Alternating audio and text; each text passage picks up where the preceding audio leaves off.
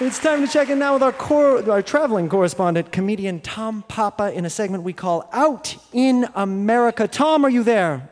I'm here, Chris. On behalf of Live from Here, I'm continuing my journey across the country, trying to shine a light on all the good people in America. This week, I traveled to Springfield, Massachusetts. They call it the City of Firsts because of the innovations that Springfielders brought to the world the first American English dictionary, the first gasoline powered automobile, and this is where basketball began as a game played by awkward white guys in their underpants.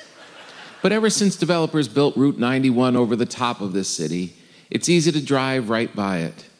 However, if you manage to take one of the Springfield exits, you'll find a pretty great place. I started my day off looking for breakfast in an old coffee shop. The place looked like it should have been shut down years ago, and after 10 minutes of standing at the counter, waiting for service, I started to think that maybe it had.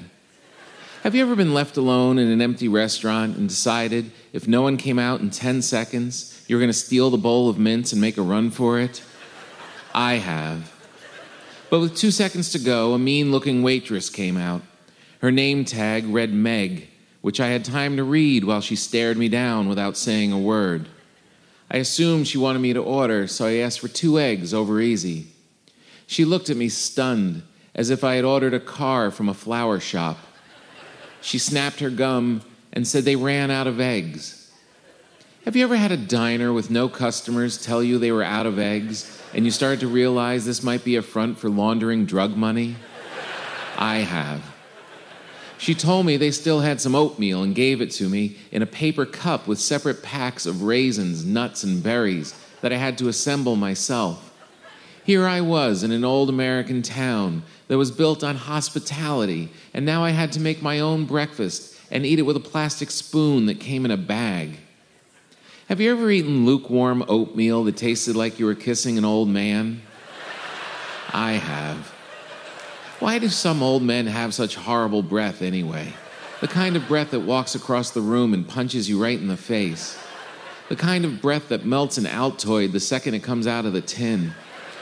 I was disgusted and felt trapped, so I tossed some money on the table and told her I had to go outside for a smoke. Have you ever been so jealous of a smoker's ability to walk out of any situation and be alone for a while that you started pretending to smoke yourself? I have. No one questions smokers when they leave.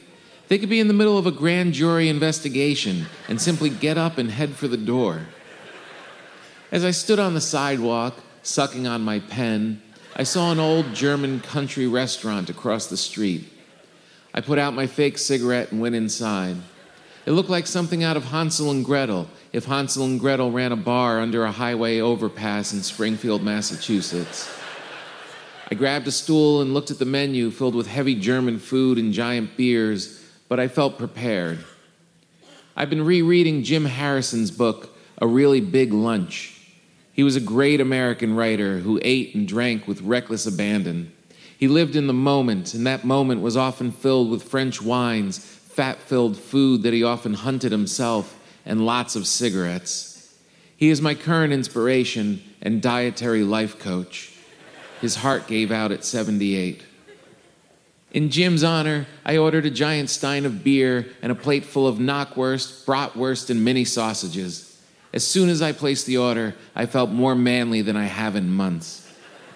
That's when I met Karen. She was in her early 60s with big pink tinted glasses and a blonde wig.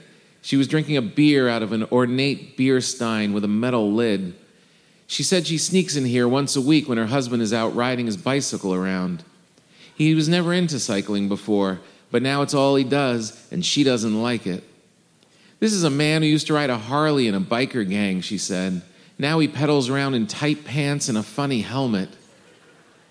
We toasted to our lack of exercise and ordered another round. Have you ever gotten so drunk in a German restaurant in the middle of the day that you found yourself yelling Ricola to your new friend until beer came out of her nose? I have. Karen laughed and said I was cute. If I was a couple years younger, you and I could have some real fun. I thanked her for the compliment, but said it probably wouldn't be a good idea with her ex biker husband pedaling around. Oh, please, he'd never even notice. That's the thing about marriage, she said. You get married to have someone to make love to, then it turns into someone to watch TV with, and it ends up being someone you only talk to when you're trying to figure out how the thermostat works. have you ever leaned in to kiss an older woman from Springfield and knocked a bratwurst into her lap? I have. She said that was the most action she'd had in years, and she bought me another beer.